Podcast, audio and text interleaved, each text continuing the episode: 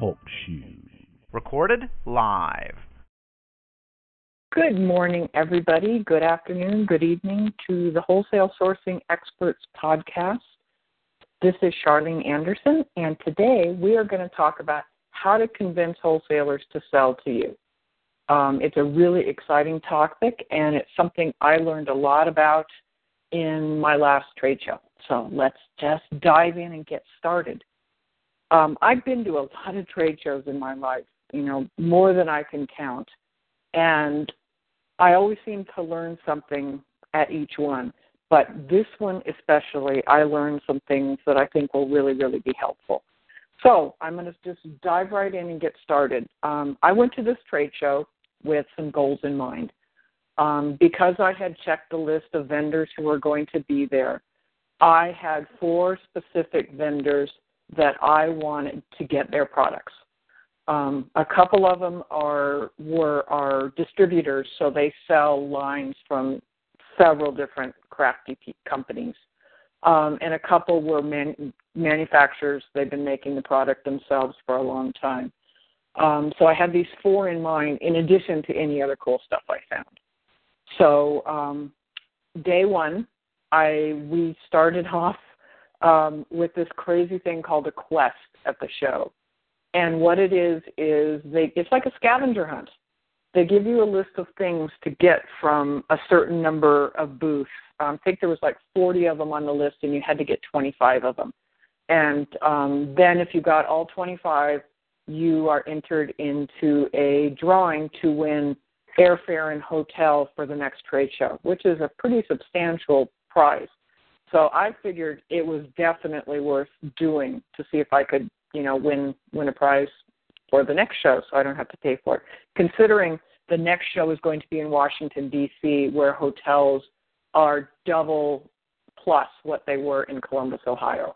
Um, I've already looked into those prices and it's going to be an expensive show, but I really think I'm going to go anyway because this one was so valuable. So, so we did this quest. I was there with a girlfriend of mine who's been to many trade shows with me, um, she's a really in, a textile person, so she's into spinning and weaving and knitting and and all of that. And she's another set of eyes to look at products um, for me. So so she and I did this quest, which means we had to hit every aisle in the show to find all these people, and they they sneakily didn't even put their booth numbers on the scavenger hunt list.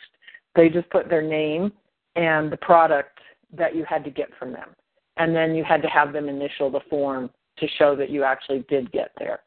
So the, having two people really, really helped because one of us had the list, and then I had the trade show app open on my phone, which had an alphabetical list of the vendors and their booth numbers. So we could do that. Um, and we did get all, we got 25 of the things, and we stopped at 25 um, because we wanted to spend time actually buying stuff. So fingers crossed that, that I win a trip to the trade show in Washington next summer um, it would be a a find because that would be more money to spend on products. So so that was the first part. So that gave us kind of a layout of the show and it familiarized us with who was there and everything. So um, we decided to start the show was pretty much two halves. Half of it or two a third and two thirds. Two thirds of it was knitting, spinning, weaving, crochet, those kinds of needle arts and then the other third was needlepoint, cross stitch, and odds and ends um, kind of thing. And while it wasn't purely divided up that way, you could say the vast majority of the um, the show was laid out that way. So we knew the two thirds booths on the left were the knitting ones, and that was our priority. Um, so we started just at the far back wall of the show and um, walked each aisle. Um, that was the introduction to seeing where everything was laid out, seeing what companies were there, and figuring out a plan of attack. So I had already set up appointments with a couple um, of these vendors I really wanted to contact. So I knew those were taken care of. Two of them I had appointments with, two of them I didn't because they didn't set up appointments. So um, that's hint number one even if they, a vendor doesn't send out an email soliciting appointments to see their products, uh, next time I will be contacting them ahead and setting up an appointment myself um, because it would it saved a lot of time those booths we had appointments with. So it meant that you didn't walk up to a booth and had to stand around and wait until the person or the people, some of the booths had several salespeople in them until they got done with whoever they were working on. If you have an appointment, you know you can be there at X time and have the undivided attention of the person who you need to talk to. So that's hint number one for you guys. Make appointments for those booths that are really a priority for you. Um, some vendors will send out a call for appointments saying we're going to be at XYZ show. Um, if you'd like an appointment, let us know. Um, if they don't, just send them an email and say, "Hey, I'm really interested in you. Can we make an appointment and set something up?" So, so we're walking down the aisles, um, and this was an interesting show in that we ran into a lot of people we knew from other textile events, other conferences, from teaching classes, from all that kind of stuff. So that was really nice. I got to see people that I haven't seen in a long, long time. So the first aisle started out with a lot of new vendors and a lot of very small vendors, um, which I really like. Um, unfortunately, a lot of them sold only yarn. That was their only products. And I don't want to say unfortunately, maybe unfortunately for me, because I I've made a conscious decision that I'm not going to sell yarn on Amazon. Um, those of you who knit or crochet know that um, dye lots are a big issue, and that can't be managed with Amazon. So no direct yarn sales for me.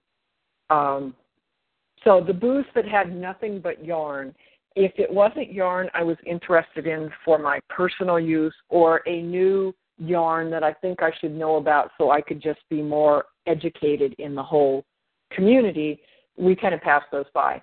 And there was interesting, there were several vendors that were obviously um, from China who um, came with, um, I want to say run of the mill yarns, but yeah, run of the mill yarns. Um, the kind of yarns you'd find in Walmart or um, stores like that, not the the fancy yarns you'd find in standalone yarn shops. Um, several of those um, looking to expand, um, kind of like trying to, to take on Lion Brand and those companies who have a, a strong foothold in the Michaels and Joann's kind of market. Um, so those we just kind of st- skipped by because that really there was no interest. I wouldn't learn anything from listening to the pitch um, because it's not a new kind of product to the market, and I wasn't interested in personally. So we skipped by those. Um, we did find um, a lot of interesting new gadgets, for want of a better word, and that's the stuff I love to sell. So that was um, lesson number two. I walked by a booth three times because they were right in the path of, of the restrooms and, and all that kind of stuff before I stopped in um, because it was a it was boring looking.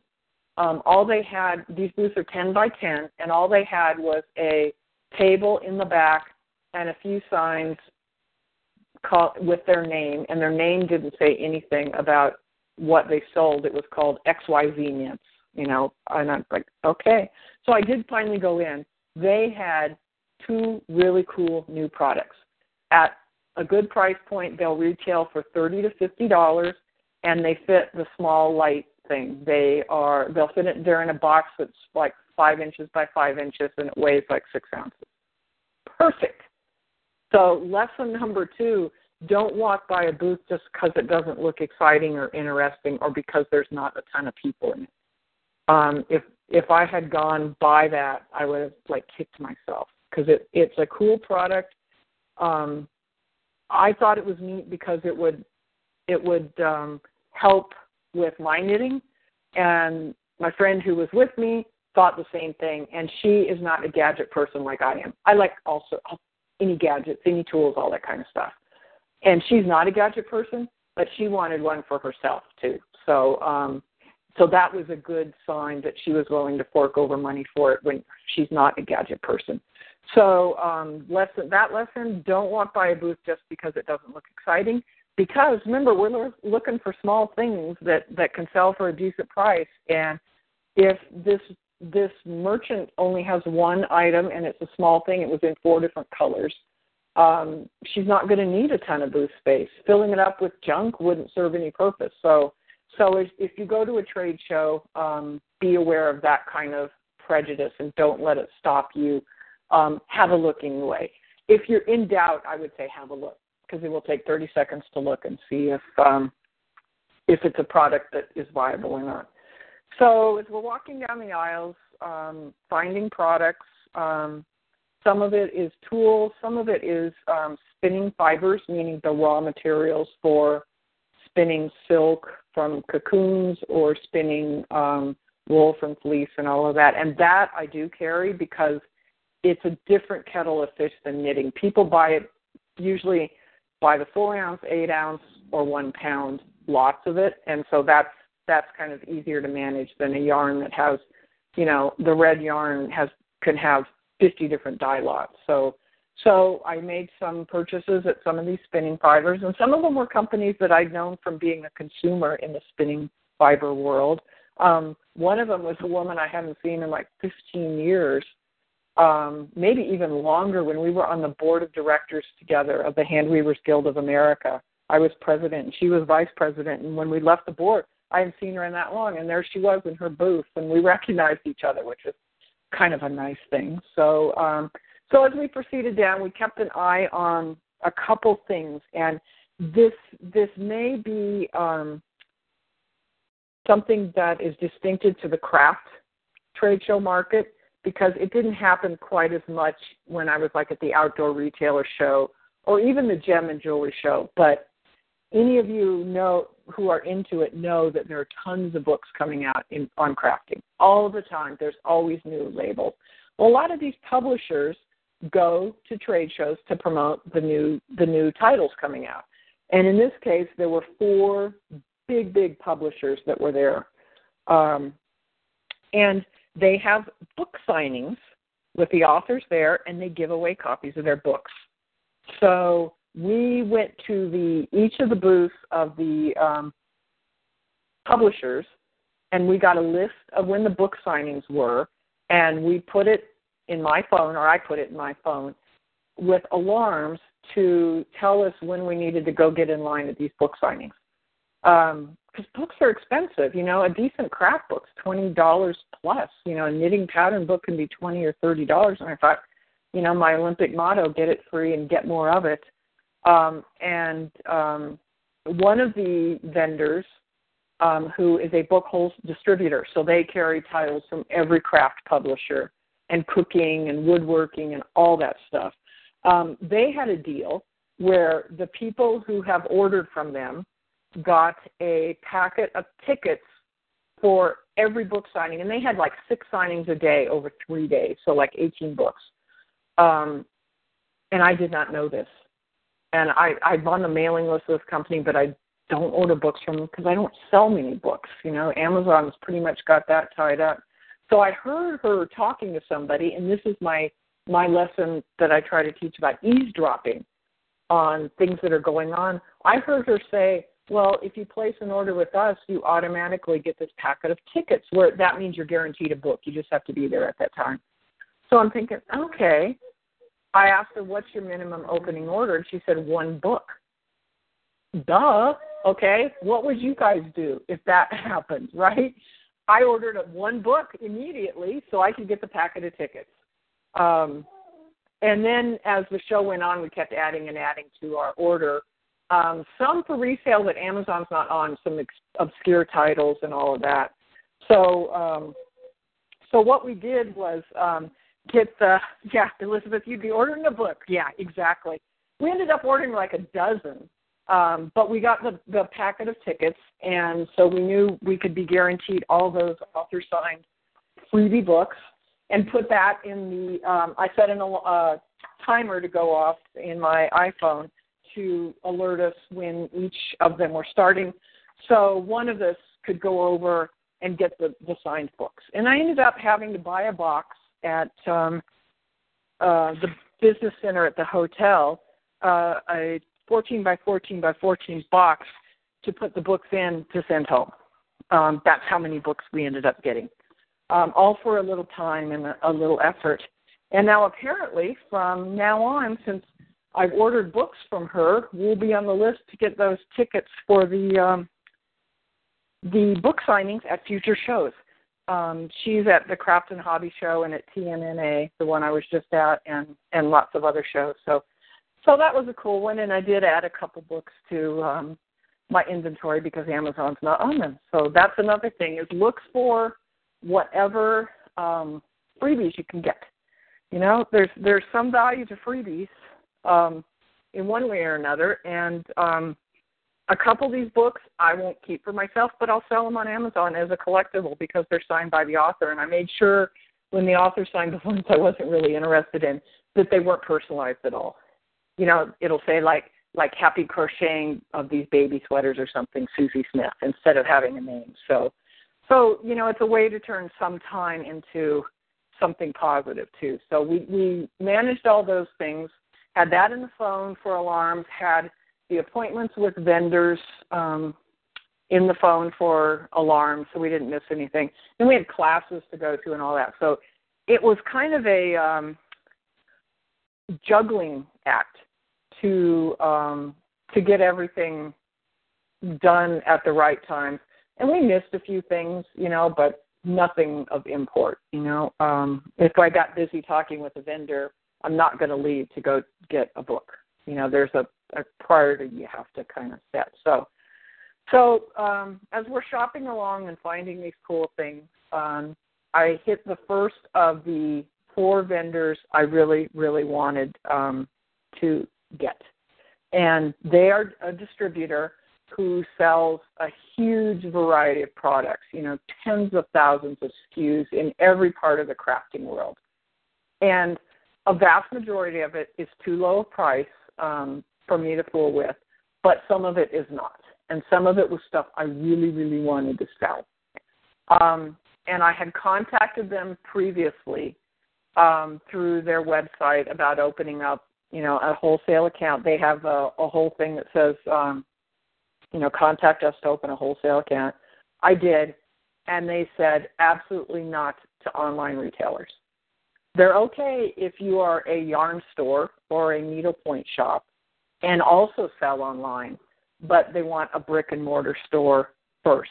And that was a recurring theme throughout the show. Um, in the craft field, there is a lot of pushback from people who who are called local yarn shop owners. You know, they have a brick and mortar yarn shop, and they call them LYS, local yarn shop, um, because those people do a lot that an online seller can't do major thing is they have classes and teach people how to do the craft, which gets more people into it. And they uh, they hate online sellers. I have to say they hate us. We're like the evil evil person who is ruining their business. Um, and I ran into that a couple times from other shop owners at events. Um, but I'll talk about that a little more. So I went to this company who's no, absolutely not nope, no online sellers. And I said, you know, I'm going to spend some time and talk to him and feel out why. And at least I've got a face to face no if it's another no. So so I um found one of the sales reps that was there and she took when I said online store you could see, you know, steam coming out of the ears and all of that. Um and uh, she took me over to a guy who was the owner of the company you know his name is the the name in XYZ Distributing. He's the XYZ. Um, so we got to talking, and I said I'm online only because of my physical location. You know, just it just the numbers won't work here. There's not enough people, et cetera, et cetera. And I talked a lot about how there are many, many communities in the U.S. covering millions of people who are in the same boat where there's because of where they live, there's no local store, so they order online. It used to be they ordered from a paper catalog and had to call in the order, or even earlier mail it in um, with a check. But times have changed, and these people who live in Nowheresville are ordering online.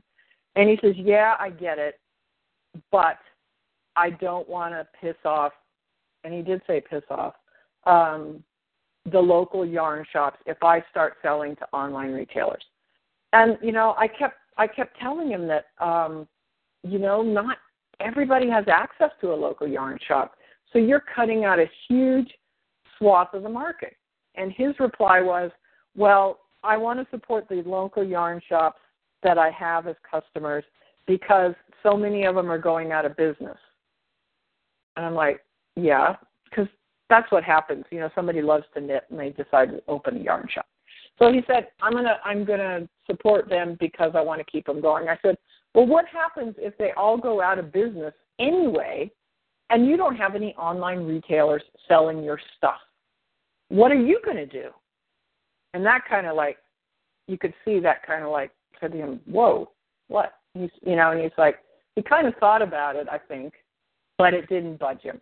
He goes, yeah, that's probably true, but you know, when, when the but comes out, that means um, no, that's not going to happen.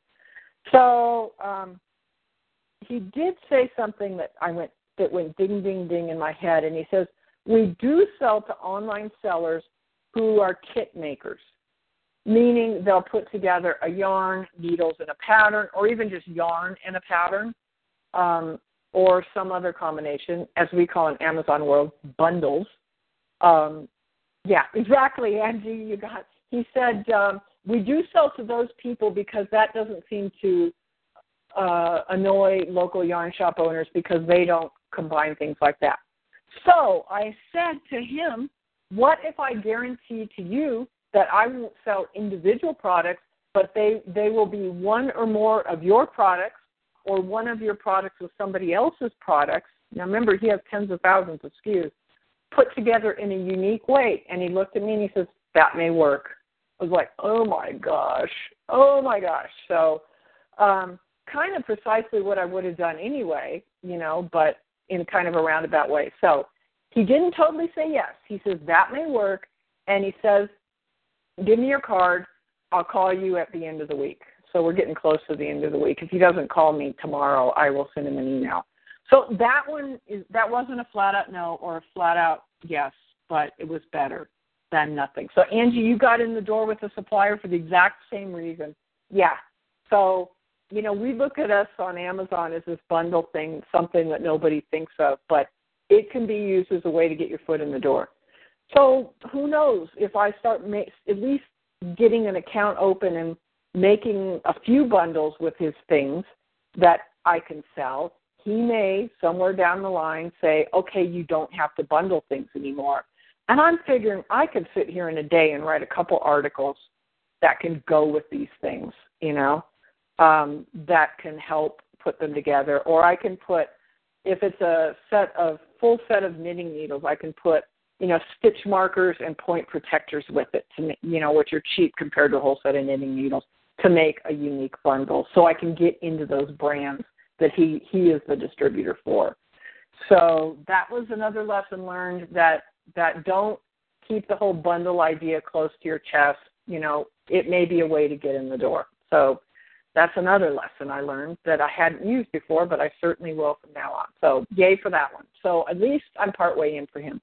So we go down the aisle, and at the end of that aisle was the number two company I wanted to get. Um, they are also a distributor, and they distribute tons of yarns, but they distribute a particular brand of knitting needle that is my favorite needle to knit with, and they are the only people who distribute it. You can't go to somewhere else. You can't go to the company in Germany who makes them because they only sell through this company. So this was like, I got to get them because they're they're small, light, and expensive. One circular knitting needle sells for fifteen to eighteen dollars retail. You know that's great. You know, I could do lots of those. You can get hundreds of those in a little box, and then they have whole sets that sell from 125 to 200 dollars. So, so I really wanted them. So I found a sales rep, and I said to her, you know, I and this company I had applied for also, and they said no to online sales. No, no, no, no, no. Um, and so I said, well, I'm going to try again. So I went up to her and I said, you know, I applied for an account with you folks about a year ago, but I was flat out told um, no online sales. And she looked at me, and this was the weirdest thing. She says, "Were you treated really rudely?" And I said, "Yes." And she says, "I thought so." So what does that say to you guys? Like maybe they had an employee that wasn't doing what they should have done and was just blowing people off and in not a nice way. because that was a really weird question to ask. And she says, and then she got very apologetic and she says, I'm really sorry that someone at this company has treated you rudely. There is no excuse for that, et cetera, et cetera. So I'm thinking maybe there might have been an issue somewhere down the road. Um, so, um, so she says, let me take you over to, I think his name was Rob. He is our new accounts person here. So I sat down with Rob and I said, I'll be right up front, Rob. I'm an online only seller. I didn't say the A word or the E word as in Amazon or eBay. I just said I'm online only because their needles, a lot of people are selling them online. Very few of them are FBA, um, but they are on they are on Amazon. There's lots of them. Um, so I thought, okay, there's lots of them. They obviously are okay with them selling on it. I'm not going to say the A word unless it's necessary. So I said, honest, I'm an online only store. I tried to get an account a year ago, was told no. Um, and he says, he said to me also, were you treated rudely? And I'm like, okay, there is an issue there. And he apologized for it again, and he says, let's get you set up. And first I sat, I said, what's your minimum opening order? Um, because it's a big company with this is you know one of the probably three big players in the knitting crochet side of the crafts world. And he goes two hundred fifty dollars, and I'm like, oh my god, you know, I could do that in like three sets of needles. Um, so yeah, so we, he got the details out of the way and um, you know filled out the little form. I had my tax ID in Evernote on my phone, so I was able to email it to him right there. So he had a copy of it. And um, then he picked up his order form, and we walked over to the knitting needle section of their booth. They had a huge booth; it was probably ten booths put together. And we just went through, and I placed an order. Um, and that was it, done, done, and done. So I now have that line of needles, which makes me very, very happy. I have an account with them for any future stuff that comes out. They have some some kits and things that might be viable possibilities. So I said, "Yay!" And that check that one off. That was pretty easy and we're still in the first morning here, so um, so take a lunch break and all that and start again. And then I have an appointment with the third of this four that I wanted to get. And this was a company that I had dealt with back in the 80s and 90s when I had a brick and mortar store in Hawaii. And it's also it's owned by a guy and his wife, and it's a big player in the spinning and weaving sector. They're they're one of the top three again. I would say they probably are the top player in the field. Um, and I have known this woman kind of, you know, at events and conferences and things like that, and seen her enough to say hi. And she obviously knew my name. And when I asked for the appointment with them, um, they were they were quite foolish in sending me a time as a reply to someone else's email who had obviously done their homework on me and it said some not so nice things like like she had an account with us you know 20 years ago but i don't think she's doing anything worthwhile anymore. And that was on the email that they you know how you forward email. That was on the bottom of the email i got. It i said oh boy this is not going to be good. So so i had the appointment with her. I got there and i had i had double checked all these times and it said 11:30 and um i got there at like 11:29 because i am never late and she says, Our appointment was at ten thirty. And I go, Oh great, what a way to start this off, you know. Um, time zone mix up, but anyway. I looked back and it still said eleven thirty. And I assume when you make an appointment you make it for the local time at the place you are.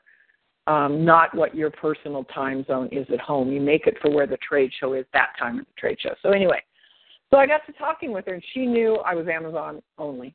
Um, got to talking, talking, talking. You know, her big thing was was two. It was the local yarn shop thing. She doesn't want to annoy her local yarn shops. And the other one is she didn't want to devalue her brand, which I totally get because if you spent the company's about 40 years old, you spent all that time building a brand, you don't need it cheap on Amazon. And she made the point that somewhere someone is getting one of their little handheld weaving looms. Not someone, but a lot of people getting their handheld weaving looms and selling them on Amazon at, at ridiculously cheap prices. And they have MAP pricing in place, but they they say these people come and go and they can't figure out you know how to deal with them. And I said, you know, if you take me on as a vendor, I can help you deal with them. I said the first place is Amazon brand registry, so you prove that you own the brand and that you can you can start dealing with them that way. And so she she wrote she got her phone and she wrote down Amazon brand registry. I said, You take me on, I'll help you set it up. I said, I have another vendor who is a big player in the jewelry making field and I helped them set it up. And it has helped get rid of a lot of these people already. And so then so we get into the whole thing about you know my song and dance about I totally in, enforcing that pricing, all that kind of stuff. Um, she's still she's always been a standoffish kind of person. She's not the typical person in the yarn business who happens to be no pun intended warm and fuzzy. You know, she's she's a cool character. Um, like I said, I've known her for 30 years at least. Um, and none of the talk was getting anywhere. It all comes back to the local yarn store and protecting her brand, you know, and um and a little bit of the education part of it. She says, "Well, if you're just selling on Amazon, your customers customers can't contact you." And you know, I went through the whole process about how yes, they can. My store is like a store within Amazon where you know they see my products under my name and they can contact me they can ask questions they can get help i'm more than willing to support them and all of this so so song and dance this talk lasted about a half hour which is really really long in the whole scheme of the trade show world. Um and i could tell she wasn't going for it. You know she didn't come out and flat out say no. So i said jane i said do me a favor. I said think about it. I said, I have money to spend here at the show, budgeted for you guys. I said, so I'd appreciate it if you'd let me know, like before the show is over, so I can go spend it somewhere else if you don't want me to spend it with you. Um, and she said, okay. And this was on the very first morning of the first day. Um, I didn't hear anything the second day. And the third day, um, I was in a class and I had my phone turned, you know, the ringer turned off, but I saw a call came in and it was a voice it got the voicemail from her and she said, No. Nope, we're not gonna sell to online only sellers. Um, no matter what. So, you know, and there there was no arguing with that. It was flat out no. It wasn't if you do this or that or we could talk again. It was just flat out no.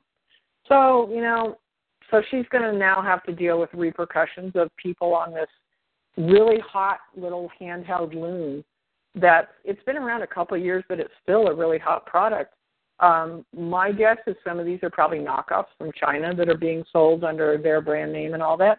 And, you know, I offered to help solve that issue, and she wasn't willing to bend it all to the online thing to get the help to solve the knockoffs. So, you know, if if she gets inundated with knockoffs from China like the rainbow loom people did, well then you know it's her issue to solve. So um, I just have to write that one up. It isn't going to happen. So um, we went and got a glass of wine and said we'll we'll start over now. You know that one's out of the door. We'll have lunch and a glass of wine and move on. So we did and found a lot of interesting stuff. Um, some of it from you know vendors that you would not expect to find anything at. Um, one item was from a, a guy from the Seattle area who sells mugs and bowls and um let's say little like miniature little plates like like a, a count um um the stuff you put a tea bag in kind of thing, except knitters would put like stitch markers or something in it.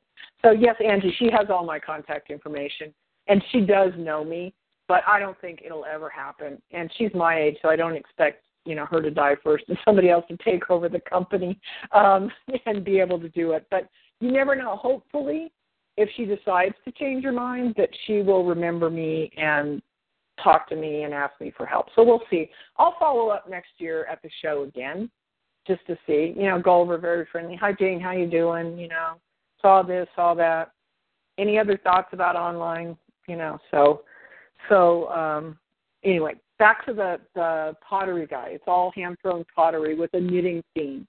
Basically, it looks like knitting, knitted fabric, but it's por- it's ceramic, and very cool. The guy was a software engineer, um, and from the Seattle area, and I'm sitting there wondering, I wonder if he worked for Amazon or Microsoft or what, you know. Um, and he said he got tired of being a software engineer, and he took up pottery, and he's been doing art pottery full time as his living for 10 years.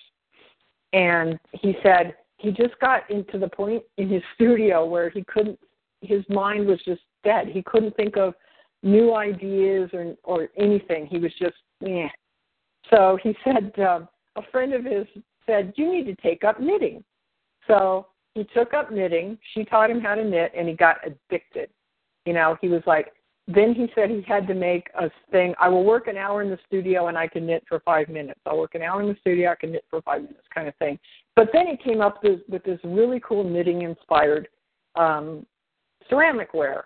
And so, against my judgment of um, small, light, unbreakable, all kind of thing, I ordered their starter pack of it. It was like three hundred and twenty-five dollars, and has mugs, bowls, and these little tea bag little plates, all in this cool knitting um, texture motif in really, really elegant colors. So those were very different. The shape was very different. So ordered some of those from the guy, um, and he was fine. He was a, he was from India, lived in the states 30 years. He said he came here to go to school, um, and um, one of those guys that just has a great laugh and is lots of fun. And I'm sure he ordered, you know, had tons of orders from the show because it was one of the most talked about products from the show.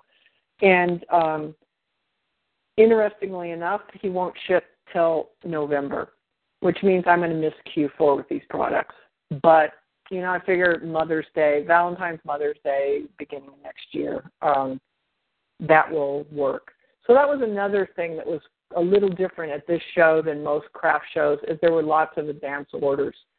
So especially in the yarn part of it, um, not in the tools and everything that are regularly stocked, but the yarn stuff, um, people were ordering for September deliveries now. You know, not ordering now to get it shipped right now. So another thing to keep your ears open and listen, and that's I really try to eavesdrop when I'm standing waiting in a booth waiting for somebody listen to the conversation, listen to what listen to what's going on, um, so you may pick up some sort of clues about you know what the whole the whole story is at that booth.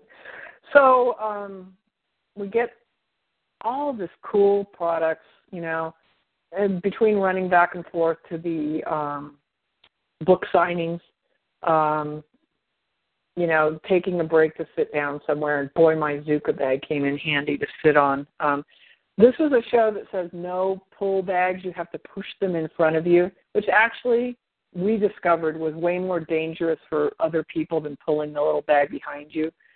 So I just ended up pulling it behind me. And nobody said anything. It was not a real crowded show at all, which was made it very, very comfortable. Um, but that is something to look at. Some people said they read in their their packets that no pull bags allowed, so they didn't bring a bag at all, and boy did they regret it because you know the samples you get and the paperwork and everything. We would go up to the hotel room um, twice a day to empty the bag of stuff so we could fill it up again. Um, there was that much stuff to be had, um, and it was also an interesting show in that it was mixed. There was some cash and carry and some no way. You know, we have one of everything out here in the order. Um, and most of the shows I've been who have no cash and carry. It's not like ASD that has a whole section of cash and carry. And I didn't want to carry my whole order home anyway. I mean, you know, I've got a suitcase and that was it. So um so that was an interesting thing to see. And we discovered that on the the third day, which was Monday, the store was open from nine to two. By about eleven o'clock on um Thursday or on Monday, excuse me, booths that weren't cash and carry the rest of the week became cash and carry. So if you wanted to buy some yarn or some needles or a, a frame or a needlepoint canvas or whatever, or there was lots of tote bags and that kind of things like knitting bags and crafty tote bags, they became cash and carry and you could buy them and put your name on them and then go pick them up when the show closed because these people didn't want to take them home, which I think is pretty smart, you know you, why pay to ship them home when you've got warehouses full of it at home? Um, and um, can, you know, not have to ship and pack and all that kind of stuff.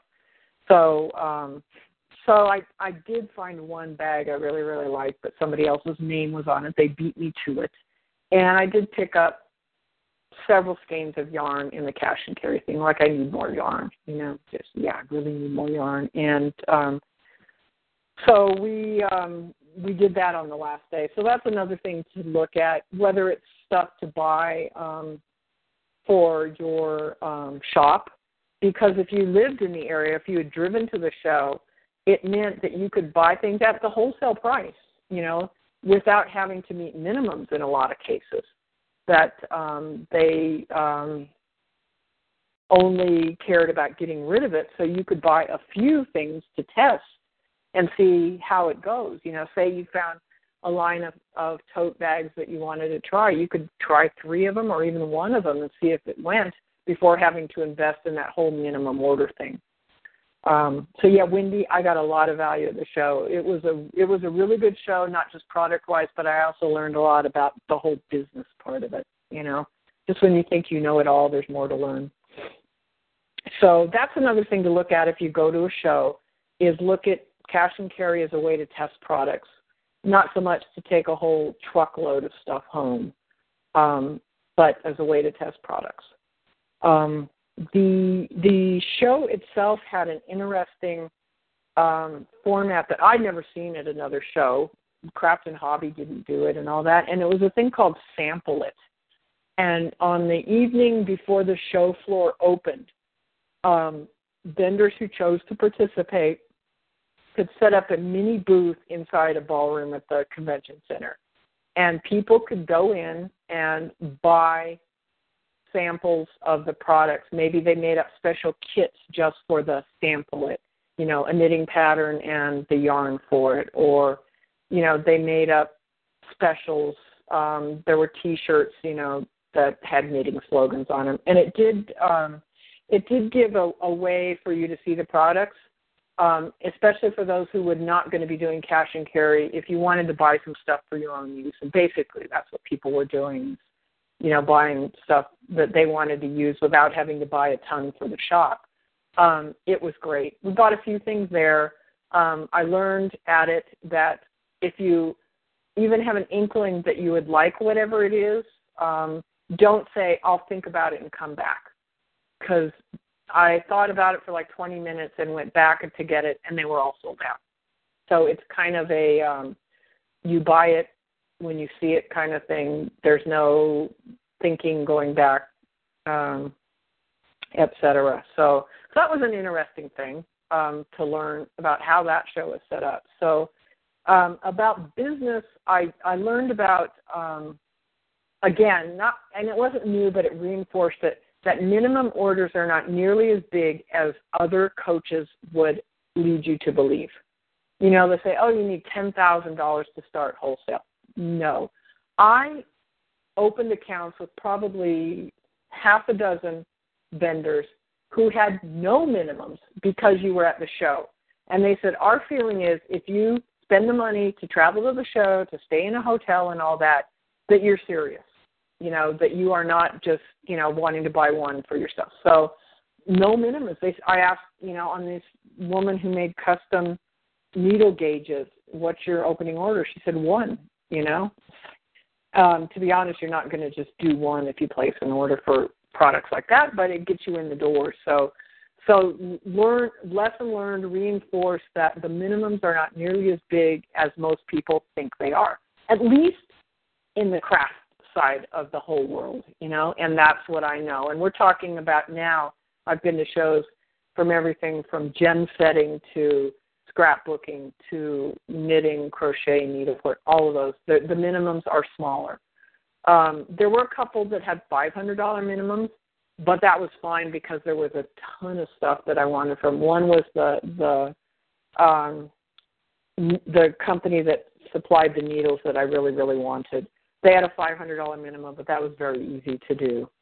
Um, there were some that had $100 minimums, some 200 to 250 seemed to be the average of those that had minimum orders. That seemed to be the average of where they stood, two hundred to two hundred and fifty dollars.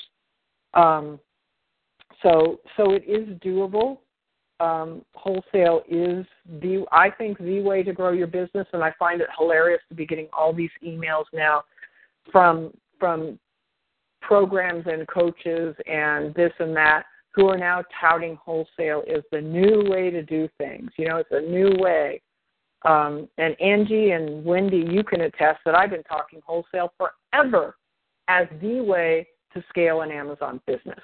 It is the way that you can scale it without having to drive yourself nuts going to 50 Walmarts or hiring people to go to 50 Walmarts or do or dealing with the the tax issues, you know, doing if you're uh, arbitrage at Target, you've got the sales tax and the, that they're shutting you down, all those things. It's a way to avoid that. And um, yes, the margins can be smaller, but I listen to a lot of podcasts where people who are doing retail arbitrage who are only doubling their money, and I'm at least doing that with wholesale, and it's a heck of a lot easier. It really is. It takes mental effort and research instead of physical effort, dragging yourself and your kids maybe to dozens of stores a day. Um, so preaching to the choir, I know, because um, cause you've kind of taken it on everybody who's here. So um, learning about the business too is that um, that the businesses who are in it for the long haul are trying to be more business-like, but sometimes we as vendors know more than they do about how their business should work and I take every effort not to tell them what to do, but explain to them, you know, I'm a retailer from my point of view, if you did X, it would work better. You know, meaning if you took credit cards, because some of them still don't, or if you had an online order uh, page where I could just reorder when I want to replenish my items. Um, then um, it would um, help me a lot. You know, giving them ideas how to make it easier for you to do business with them, which in the end means you you order more. Um, Wendy, about new innovations. Um, there are some new, uh, well, there's new technology in yarn production all the time. Um, but I would say they are refinements, not new innovations. The changes in knitting front come from colors and textures in the yarn and pattern shapes. Um, that's what becomes new, and that's why there's so many yarn companies, you know, exhibiting.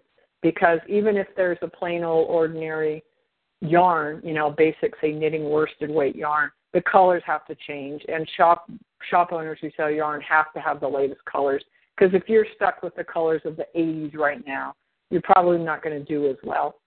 Um, you know, 70s colors are making a comeback. So if you have 70s colors, you may be okay. But anyway, so that's probably the the innovations. Um, some of the old standby yarns are still old standby yarns because they're they're classics. And I know you asked about that um, the two yarns yesterday in the group. One was a winner that that um, the cashmere um, yarn. It's been discontinued and it's a very decent decent prices you're getting for it. The other one was was Lion Brand, which I mentioned earlier, is a it's a yarn that's sold at Joann's and Michaels and um, mainstream craft stores. Not nearly as much um, room for you to get your price on those um, yarns, unless it's somebody who's desperate for the particular dye lot you have. So I would pass on that one. I would definitely say yes to the cashmere one, depending on the price, of course. But uh, but yeah, so innovations also um, in um, knitting is the materials are changing in knitting needles, um, and it's all about um, smoothness and speed, the kind of thing. So the the needles are far different even from the needles of 20 years ago. Um, the shape of the points has changed um, to make knitting go faster. The material that the knitting, the needle itself is um, coated with has changed to become faster and smoother and slicker. Um, so I would, those aren't innovations. I think they are um, just an evolution of the whole process. So, um, so anyway, so that's three of those four people I went to down. So the second day, I hit the fourth one, and this is a company who has been in business Um, they're from New Zealand, and they are a um, spinning and weaving tool company. And those of you in the field now know um, what you could probably find them quite easily, knowing that they were in business since the 30s. Um, and I knew the founder. I've known the founder of the company for many years. He comes to the states once a year to a textile conference, and is just there keeping his name out. Um, and they had um, a distributor here in the U.S., the same one for like since the 60s. Um, but she retired, and a new distributor took over, meaning they are the only company that you can buy this particular line of products for resale. And it's it's a probably a mid-range um, group of products, but they're very very well known and they have massive brand recognition. So I wanted them. So I'm thinking, okay, since she's new, um, it can't hurt to try. So I sent an email to him about six months ago, and I never heard back. And I'm like, okay, I'm not going to push this. I'm going to see him at TNNA and talk to them in person. And I didn't realize that it was it was a, a woman running it pretty much on her own with some warehouse staff. So I think good for her. But I found that out after I met her at this show and got to talking, and I explained to her um, that I had known her products forever, and I really wanted to um, to carry them. And I think she had a she had a minimum order. It was quite different that you had to buy two spinning wheels of different models, and that was the minimum. And then you could add all the other gadgets and accessories and weaving rooms or whatever you want. But but she said my thought is I want my stores to have two models of spinning wheels. So when someone comes in to try them out, they have two choices, which is makes sense. And um, at this point, I hadn't mentioned the online word yet, but I'm I'm like, okay, I'm like going to be backed into a corner now because she says on display in your store, right? It's like, oh my gosh, no. So um, so we start filling out the form, and she says, now, are you in a retail storefront or a home-based business? And then I knew busted, busted. So I had to say I'm home based and I'm online only, and holding my breath. And she goes, "Oh, okay." And she says, "I need to check something. We have a policy that we can't have an online vendor who is within 50 miles of a brick and mortar store." And I'm like, okay, what are the odds of that happening? That there is a brick and mortar store within 50 miles of me that carries this brand of spinning wheels? So I think, Okay. So she gets out her dealer locator thing on the website and types in my zip code. And um I knew there was a, a shop in Idaho Falls, which is a two hour drive, so it's driving wise it's a little over a hundred miles over, you know, Big Mountain Pass and all that. And I'm thinking, okay, I hope her thing doesn't show it being closer than 50 miles. So she types it in, and it came out 72 miles. So I'm guessing it does it as the crow flies, kind of thing, instead of actual driving and she says it is a um, the store is a it's home based, but she has regular hours and she has a separate entrance and all that kind of thing. So she considers that a standalone store in Idaho Falls. So, so I met the the 72 miles got me the account because um, I was over 50 miles away. So I got all the information from her and I said I will go to my hotel room tonight and place an order. And um, all the catalogs and all the paperwork. And my friend who went with me, she teaches spinning all over the country. That's what she's known for. She's really, really well known to, for teaching spinning. So she's a perfect person to ask, what is a new spinner going to want in the way of wheels? And um, so we went through and we got ordered the two wheels and ordered a ton of accessories and things like weaving shuttles and drop spindles and um, she had felting kits and all of that, and it was a decent order. It came to like fifteen hundred dollars. Um, and I brought it w- next morning. I w- had it all written out and brought it back to her. And she goes, "Oh, I just love vendors who are so organized." She's like, "Yay!" Um, gave it to her. She filled out the form, and and I said, "Now, how?" I said, um, "Do you want, you know, payment now? How do you work?" She says, "No, we're really old-fashioned. We'll send you an email with the total, and it will be." UPS COD, but we pay the UPS fee. So you just need to have a check for the UPS guy. I'm like, oh my god, that really is old fashioned, you know, where she could have had a credit card immediately. Um, but anyway, so I got that. So I got three of the four that I went for, which I think is pretty darn good, um, considering my, my uphill battle and your uphill battle. Um, it will be that we are online only vendors. Um, that is going to be the hardest thing for us to have to deal with, um, no matter what show you go to.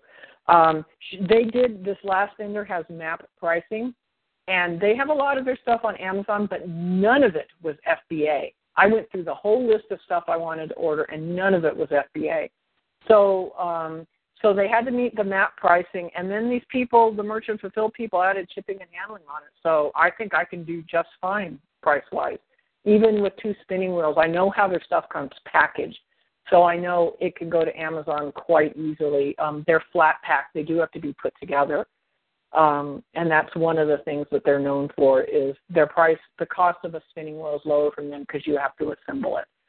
Um, so so that I I felt like that was a big success that I got three of the four that I wanted, even against the local yarn shop kind of thing. Um, I went to a retail a luncheon that was a panel discussion about you know retailing in this field, and boy, that's where the negativity about online stores came out. I mean, one person just flat out said, as local yarn shop owners, we hate online stores all they do is steal business from us. And she was just on this tirade. And I wanted to say, you know, I don't think so. Because if I had a really nice uh, uh, local yarn store, I would go there to buy it because they have the opportunity to teach, to you know have classes. They can have samples made up of how the stuff looks, you know, all this kind of stuff that that they have a huge advantage of over us online retailers because people can touch the stuff and crafting is a touchy feely thing. So, you know, I just kind of I kept my mouth shut. I was like, no, I'm not getting into this. You know, you don't need to know what I do or anything kind of thing. And and there's this kind of also this um one woman said all the online retailers do is have to throw up a website and just sit back and collect the money. I'm like, oh yeah, right. Like sales tax nexus issues don't enter into it or all that kind of stuff, you know. Amazon feedback issues, dealing with Amazon seller support doesn't into it. No, we just sit we just sit back and and rake in the money. You know, it's like okay, you know, there's a lot of sour grapes um, and a lot of anger. Um, so just if you start talking to vendors, just be aware it might be there from other retailers and maybe some pushback from from the wholesalers you're trying to contact. But um, but I think the takeaway is there are ways around it, and three of the four cases. One I couldn't do, and I asked my friend who went with me to the one I couldn't do. I said, "What could I have done better?" And she says, "No, nothing." She wasn't. She just wasn't gonna do it no matter what. If you'd guaranteed a million dollars a month in sales, she wasn't going to do it. So, so, so remember when you're talking to the wholesalers that that it has to be a win-win for both of you. For one thing, it can't be all one-sided, and there are ways around the no wholesaler or no online seller kind of rule that some of them have. You know, in the case of that one, it was bundling, or as he called it, kitting, because that's the word they use in knitting stuff. Is if you're going to make kits, that's fine. Um, some have said no because they had a bad employee. That was the second one. The case was it was obvious that that wasn't their intention. They just had an employee who I'm sure is no longer with them um, the third one, it was purely based on location. So um, for her, it really didn't matter as long as there was no brick and mortar store within 50 miles of you. Um, and to be honest, I bet a lot of you would fit into that classification. First of all, 50 miles isn't that far. And second of all, if it's in a niche, you know, what are the odds? And then the last one, nothing was going to work. So, so I guess the takeaway was we just have to be creative in approaching wholesalers and finding a way, for whatever reason, that works for you, um, and that works for them, and gets gets the job done. So you may have to compromise as to what you do. and they may have to move a little from their their position on online retailers. But um, I'm thinking if it can be done in the knitting field, it can be done pretty much anywhere. So um, the show for me was a real success in finding products. So I will definitely be going to the Washington D.C. show, um, God willing. Um, even though it's going to be a real expensive show, I looked at the hotels right around the convention center. There's that, and they're running four hundred dollars a night plus. Oh my gosh! So this is not a place to go and just you know spend a few extra days just goofing around. It's like do business, get out, one day of sightseeing, be done. You know, I've been to Washington enough that I'm okay without doing a ton of sightseeing, but but you know, doubling the hotel cost means you really have to be much more um, careful in how you spend your money. So, um, Elizabeth, one thing I want to tell you is there was a booth at um, this show that you would know very well. They carry one of the product lines I suggested you carry for the um, St. Patrick's Day stuff. They had a whole. They had their whole product lines there at um, this show, and there's a lot of stuff in them. I mean, good grief! And the guy was very, very nice too, um, which was which was nice to see. I love it when somebody has a nice product and they're nice people too. Um, for the most part, the crafting world, the people the people are really nice. So so yeah, Elizabeth, I would do some more research in that company. Um, I, I'm not going to say the name here, but um, if you want to email me or whatever, um, I've got the guy's contact information too, who imports the stuff directly from from the UK. So there you go. Um, I still think I know Angie doesn't really want to go to trade shows. Um, and I know a lot of people are afraid. And I have to tell you, that's perfectly fine and normal to be afraid. I get butterflies in my stomach too, especially the ones I really, really wanted. The more I wanted it, the more my stomach kind of did the little the, the things, you know. Um, so I don't want you to not go to shows because you're nervous or afraid. Um, in the vast majority of cases, vendors want to sell to you. And those who don't, if the product is so important to you that you just have to have it, 75% of the time, based on my numbers from this one, you'll be able to do it. And that's that's pretty good numbers. I mean, it's better than even money that you'll do you'll do okay. Um, and Elizabeth is a thousand percent right. 99% of the people in the booth at these shows were nice, just plain old nice people who were happy you were interested in their products and um, different shows will have different percentages, but I can guarantee you, you will find more nice people than not nice people. And there's one big reason for it. Nice people sell more stuff, and that company, if they're sending somebody to a trade show to sell their stuff, odds are they're going to send a nice person who wants who will sell more stuff than the grouch who doesn't want to talk to anybody. So don't let that fear um, keep you, Angie. You're close enough that you can find some shows around you. I'm going to help you find a small one that you can get to to get your feet wet. And you don't even have to go buy anything at it. Just go so you get the experience. If anybody else um, wants some help in finding a, let's call it a starter show or a kindergarten show or something that's a real trade show, but not so overwhelming that you are terrified to go, please send a message in the toddler show. yeah, toddler show. Yeah, those first steps. Put a message in a Facebook group, and I will be more than happy happy to help you research shows and find something that you can go to to get your feet wet and learn from from it. Um, as I said, even if you don't buy anything, if it's one you can drive to, do the show in a day and get back home without having to do hotels, it is well worth your time.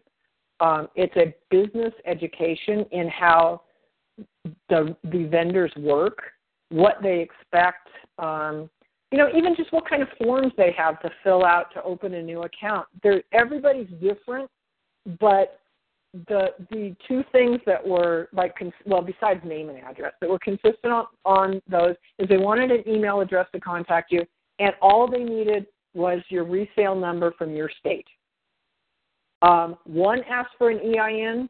Um, that was one of the big ones, um, the big three that I got. they wanted the EIN, but that's you guys should have that anyway, so you're good to go. Nobody asked for anything more. Um, one said if you want terms, meaning you want X number of days to pay the invoice, they had a credit application to fill out, um, which I think I probably will do because that'll buy you buy me time to pay the bill. But the vast majority of them just will bill your credit card when you order. Um, which oh reminds me one other thing, and I learned this from um, listening to somebody else at the very first booth I was in. Um, lots of these shows, the people have the Square or the PayPal swipe thingy. Do you guys know what I mean? The little white square thing where they can take your credit card on their phone or their iPad. A lot of them have that, um, especially ones who are going to ship right away. Um, but a lot of them didn't. Um, a lot of them wanted to write down your credit card number on their paperwork. Um, and this woman I overheard, she says, you know, I stopped giving out my credit card number to be written down two shows ago because some paper got lost and somebody got a hold of my number, et cetera, et cetera. She says, now what I do is I just ask them to call me when they're back in their office and I will give them the number on the phone. That means the paper isn't in a booth, it's not having to get on an airplane, it's not in luggage, it's from you to the thing. And I thought that was really, really smart. Um, so I did that. If they didn't have a square thing to swipe, um, swipe the um, um, card, I said, just call me. And there was no pushback from anybody. They said, sure. And they just wrote on their call for credit card number. So that was one that I learned from eavesdropping on somebody that um, there wasn't any pushback from the vendors that, oh no, well, we can't do that. They kind of understood um, that um, that it was an issue. And um, also, um, if they weren't going to be shipping within a week or two, I did um, ask, you aren't going to charge my card until you ship, right? You know, um, when they so when they call, I will reiterate that, but please do not charge until you ship because you don't want to have to be paying around paying for the money or the paying the money for the product when you don't have it yet. So, um, Wendy, I will work on that. Wendy has a great idea, a cheat sheet of all the reasons why vendors um, either want to sell the online or don't. That's a really, really good idea. Um, it may take a while to, to do it and write it up, but I will work on that. Um, I think that could be really, really valuable for everybody um, to kind of review before you walk in um, a show or even talk to a vendor on a phone or through email or whatever is figure out what you can do to convince them. And, and I can come up with a dozen reasons they say, but um, I also have reasons why they should too. So thank you for the idea. That's really great. So, so that's a way.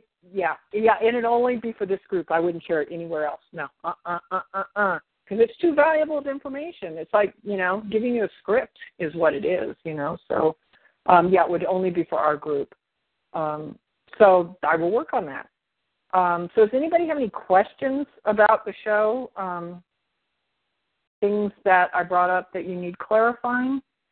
Um, Angie, you're going to do a toddler show. I know Elizabeth's done show, uh, done trade shows, um, and she did. She found some cool stuff. Um, I don't. Wendy, you probably have because you live in New York, so you go to Jacob Javits Center all the time and go to shows. But well, if you want help on it, finding another show. Um, oh, cool to Atlanta. Angie. Well, post it in the group, Angie, if you remember it, because uh, now that I'm back, um, I won't be ignoring you guys for a week like I did. Um, I have to say, I have the utmost respect for Beth in our group. I do not know how she manages to travel as much as she does and keep on top of her business because I couldn't do it. Even though I was traveling on my business, she's traveling for work and keeping on top of her business she oh she she's awesome. Um i find it very very difficult to work in a hotel room at night um for some reason. I find it really hard to just focus you know and i don't know how she does it so bravo to her. So we're going to be planning on doing a travel show um when we can get schedules worked up um where we talk about travel hacks for want of a better word ways to make travel easier Um, even if it's just you know taking a day trip to um, somewhere for a day show, there's things you can do to make it easier. So that's one thing that that we're going to offer, um, and um, hopefully we can get Beth to um, to really talk about how she gets her mind around the focusing kind of thing.